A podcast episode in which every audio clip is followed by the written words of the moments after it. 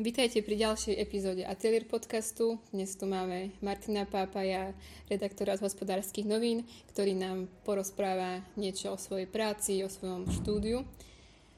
Ahoj Maťo. Ahoj a ďakujem za pozvanie. Začneme tým, že ty si sa vlastne hneď po škole sa ti podarilo dostať do celkom známeho média, hospodárske noviny. Ako sa ti to podarilo? Bolo, bola to ťažká cesta, alebo... Bola to hlavne dlhá cesta, e, pretože ako náhle som e, skončil e, po štátniciach školu, tak som si ešte užil asi také 2-3 mesiace voľna a potom som samozrejme počas toho hľadal aj nejakú prácu, lenže bola korona, bol tu ten čas pandémie, bolo to naozaj veľmi akože zložité si nájsť niečo.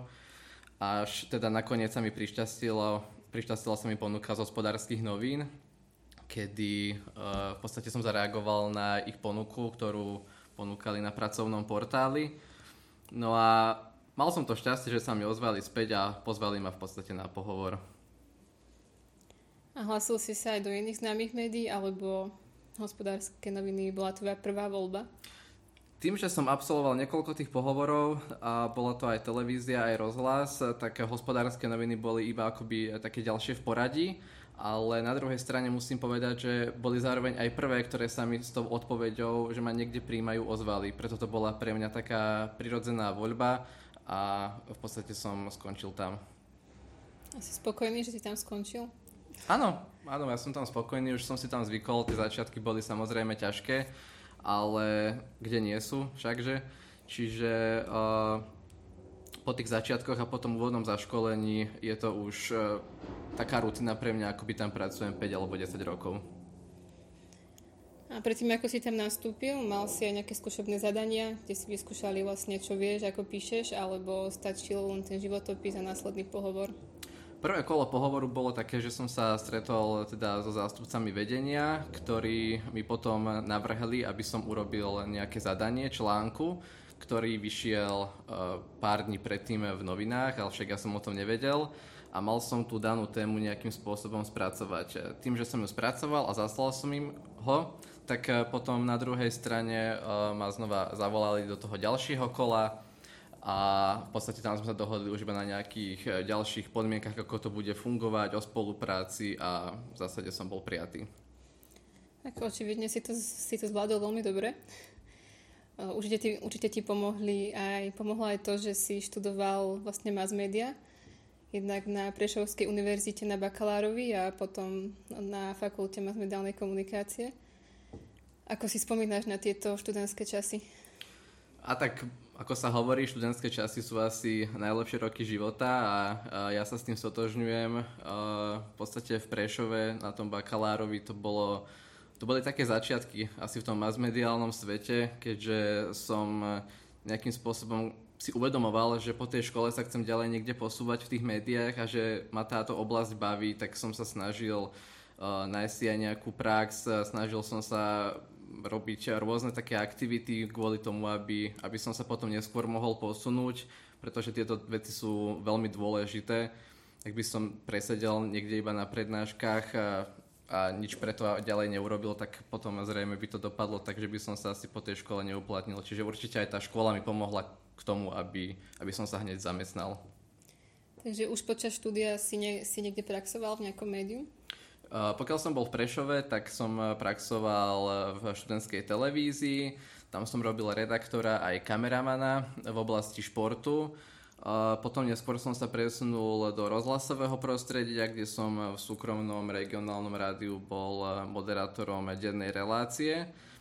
No a potom eh, v podstate, ako som prišiel do Trnavy, tak eh, tej praxe už veľa nebolo, respektíve bolo viacej tej školy ako tej praxe, ale tak snažil som sa nevypadnúť z tohto celého prostredia. Stále som navštevoval nejaké napríklad komparzy alebo nejaké ďalšie podobné mediálne aktivity, občas na nejaké moderovačky akcií. Takže snažil som sa naozaj nevypadnúť z toho prostredia.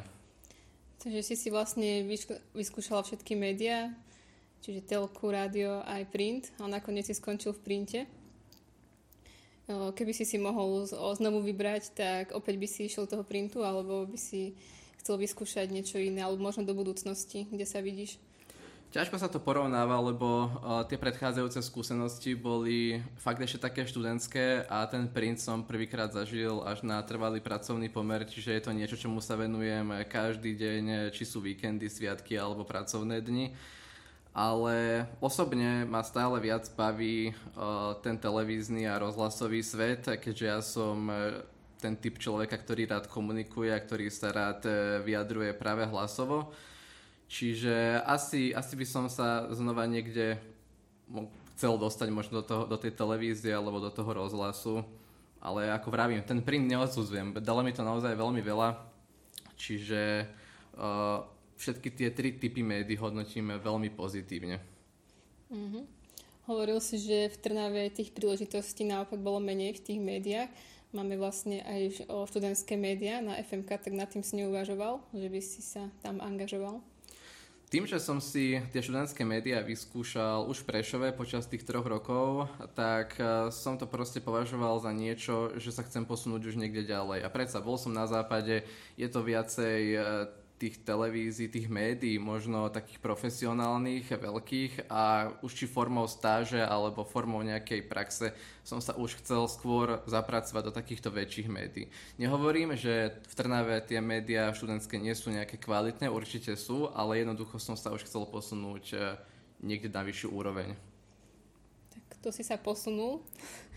Ako vyzerá taký tvoj bežný deň teraz v hospodárskych novinách? Skús nám ho popísať. No tak vzhľadom na to, že máme home office, tak e, ten deň je veľmi rovnaký a v zásade e, ráno stanem, dám si raňajky a začnem obvolávať, začnem písať články, čiže je to dosť stereotypné. Ale ak by som sa mal vrátiť do tej redakcie a do toho redakčného života, tak tam to začína každé ráno poradou, na ktorej sa vlastne hodnotí, hodnotia jednotlivé články aj ten e, jednotlivý denník, ktorý vyjde za predchádzajúci deň a potom sa následne púšťam do tej svojej klasickej eh, redaktorskej práce, to znamená, že ak mám nejakú tému rozpracovanú, tak na nej začnem eh, pracovať v štýle, že začnem sa tomu venovať, začnem eh, obvolávať tých ľudí, začnem si zisťovať nejaké nové informácie, potom následne ten článok treba spracovať, a treba ho nejakým spôsobom napísať a, a v podstate tieto dni sú dosť také, už by som povedal naozaj stereotypné, že vďaka tomu, že som v tých hospodárskych novinách e, ani nie rok, tak e, mám, nadobudol som taký ten pocit, že už som tam fakt akoby 5 rokov, lebo tá, z tej práce sa stáva taká rutina. Vlastne pracuješ na oddelení príloh, to znamená, že sa každú chvíľu venuješ nejakej inej téme. Tak na ktorú tému spomínaš tak, že sa ti spracovala najhoršie a naopak, ktorá sa ti spracovala najlepšie?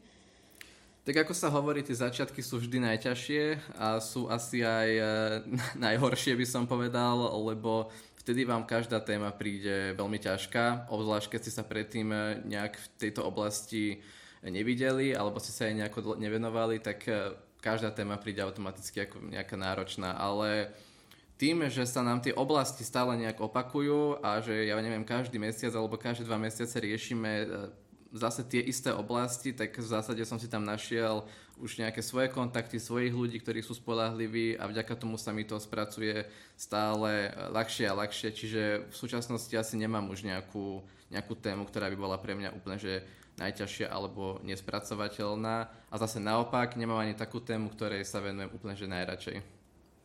Máte niekoho v redakcii, kto vôbec nemá vyštudovanú nejakú mediálnu školu, mediálnu oblasť a proste venuje sa tomu napriek tomu, že sa v tom našiel?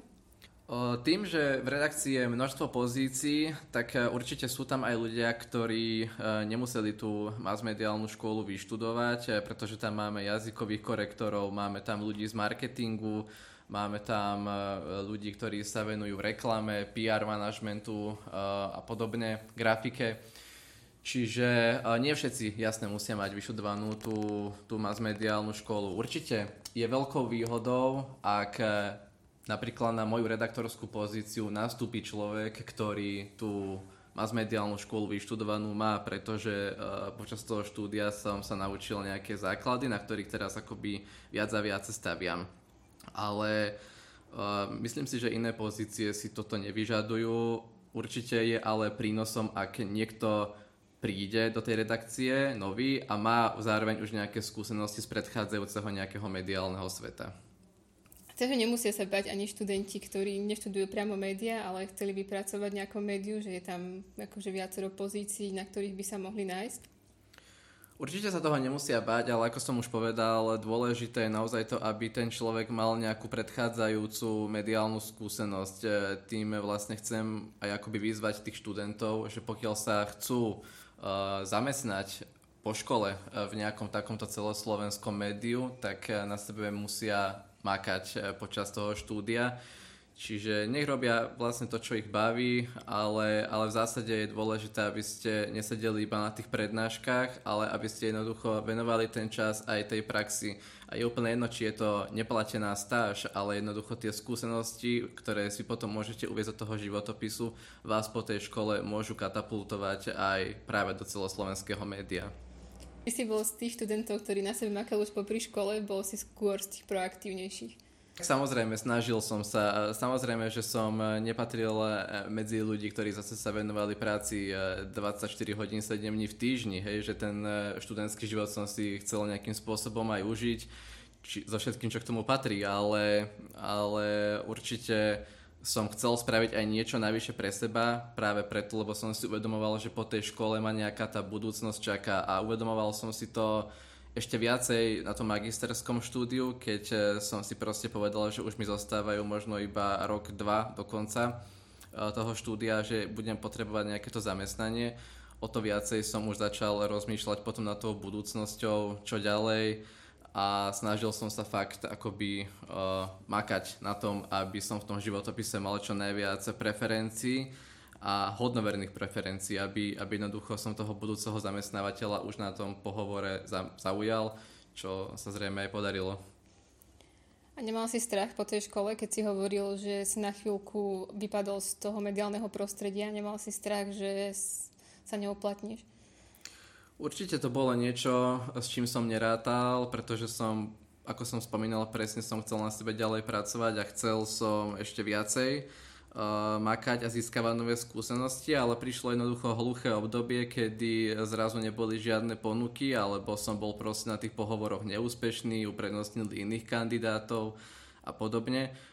Snažil som sa teda aspoň, ako som spomínal, chodiť na rôzne také tie napríklad komparzy, aby som jednoducho nevypadol z toho mediálneho sveta, alebo som využíval občasné moderovačky nejakých súkromných akcií, športových akcií, a vďaka tomu som sa akoby stále udržiaval v tom mediálnom svete. Bolo toho síce menej, možno ako, ako to bolo tie prvé roky v Prešove, ale na druhej strane si myslím, že niekedy človek potrebuje asi aj takú tú pauzu, aby si utriedil v hlave, že čo ďalej a akým smerom sa chce uberať e, potom, keď e, to štúdium skončí.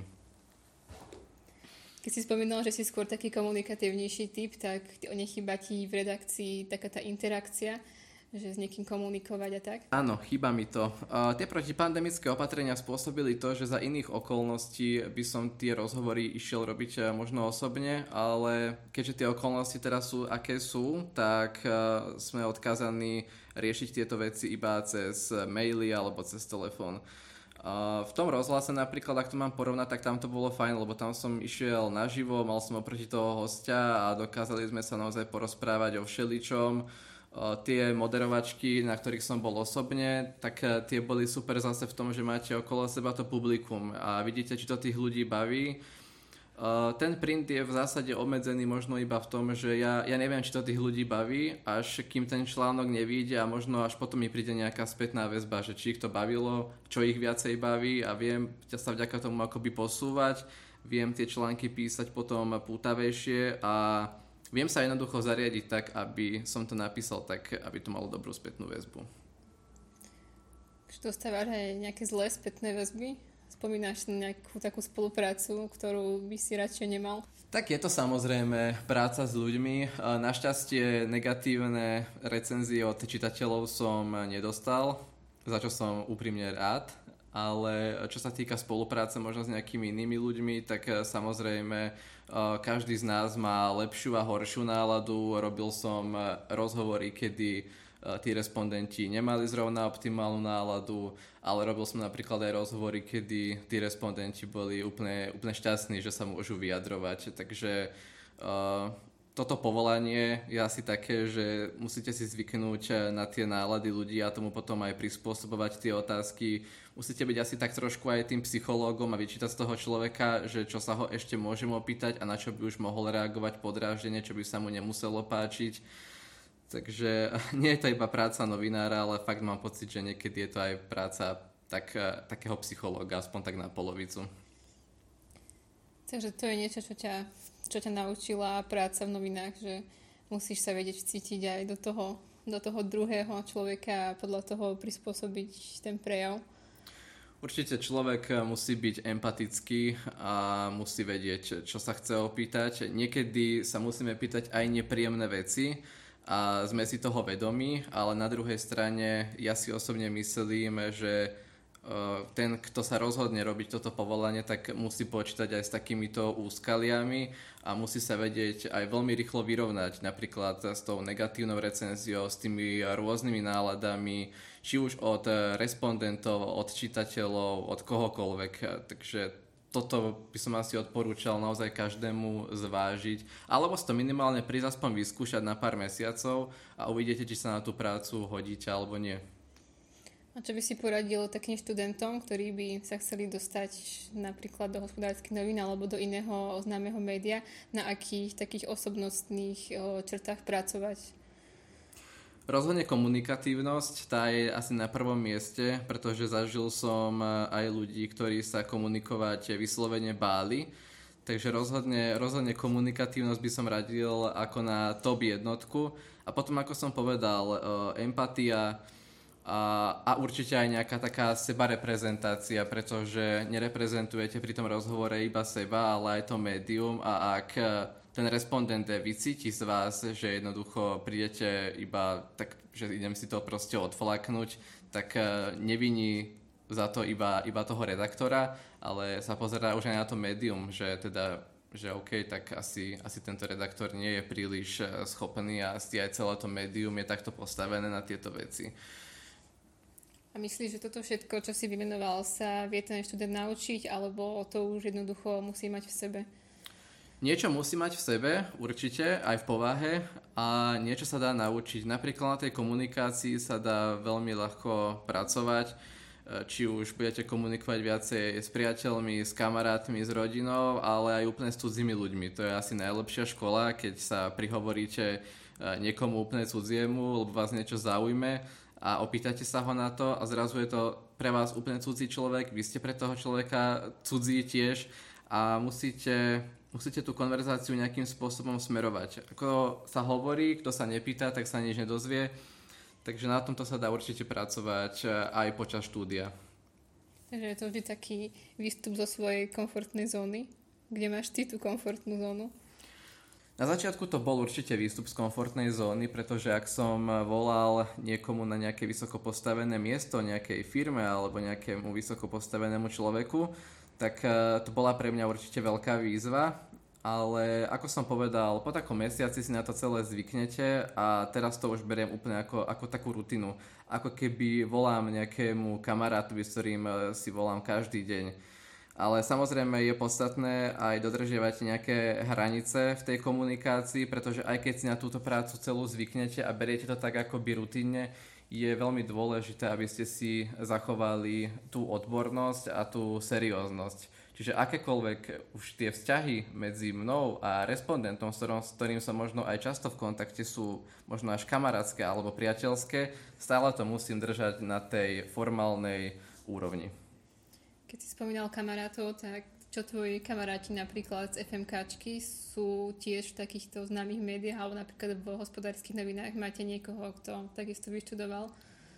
Tým, že nás je uh, v tej redakcii naozaj veľa, tak uh, nemám šancu uh, spozorovať každý nový pohyb v tej redakcii a zvláštne teraz, keď sme na home office ale zatiaľ som nevidoval žiadneho spolužiaka, ktorý by sa mi tam objavil. Mm, určite viem o ľuďoch, ktorí majú vyštudovanú rovnakú univerzitu a sú tam uplatnení, ale prišli tam e, možno v úplne iných rokoch, v akých som tam prišiel ja. Ty si bol jeden z tých aktívnejších študentov, nemal si problém uplatniť sa ani po škole. Vidíš sa naďalej v printe, alebo by si si chcel vyskúšať nejakú zmenu, nejaké iné médium? V zásade sa budúcnosť veľmi ťažko predpovedá, eh, pretože tu máme stále tú pandémiu a máme tu tie okolnosti, aké máme. Eh, zatiaľ som spokojný v printe, verím tomu, že v printe ešte nejaký ten čas zotrvám, avšak v prípade, že príde nejaká ponuka, či už to bude do televízie alebo do rozhlasu, tak budeme veľmi rád, ak by som sa mohol vrátiť do tohto prostredia. Obzvlášť pokiaľ by išlo o nejaké napríklad e, športové prenosy, pretože ako som hovoril aj v minulosti som inklinoval viacej k tomu športovému spravodajstvu, k tým prenosom. Takže bol by som naozaj veľmi rád, ak by som sa ešte niekedy objavil e, v, toj, v tejto branži. Keby si nemal možnosť pracovať vôbec v médiách, tak čo by si robil?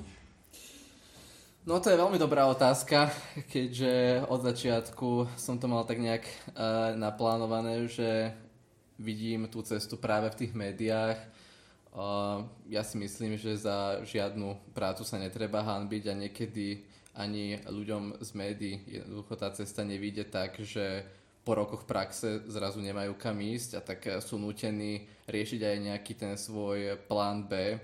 A ja som prakticky otvorený asi každej možnosti. Nikdy som sa nad tým nejako takto špeciálne nezamýšľal, čo by som robil mimo tých médií. E, verím, že v tých médiách e, budem dostatočnú časť svojho života, aby som sa nad týmto celým nemusel zamýšľať, lebo ten plán B naozaj nemám aktuálne vôbec prichystaný. Takže tvoja cesta bola od začiatku jasná. Snažil som sa všetko prispôsobovať tak, aby som v tých médiách skončil a v zásade som aj rád, že sa mi to podarilo. Tak ja ti ďakujem za rozhovor, Maťo. Bola to veľmi príjemná skúsenosť. Ja veľmi pekne ďakujem za pozvanie a prajem všetkým ešte pekný deň. Tak do počutia. Do počutia.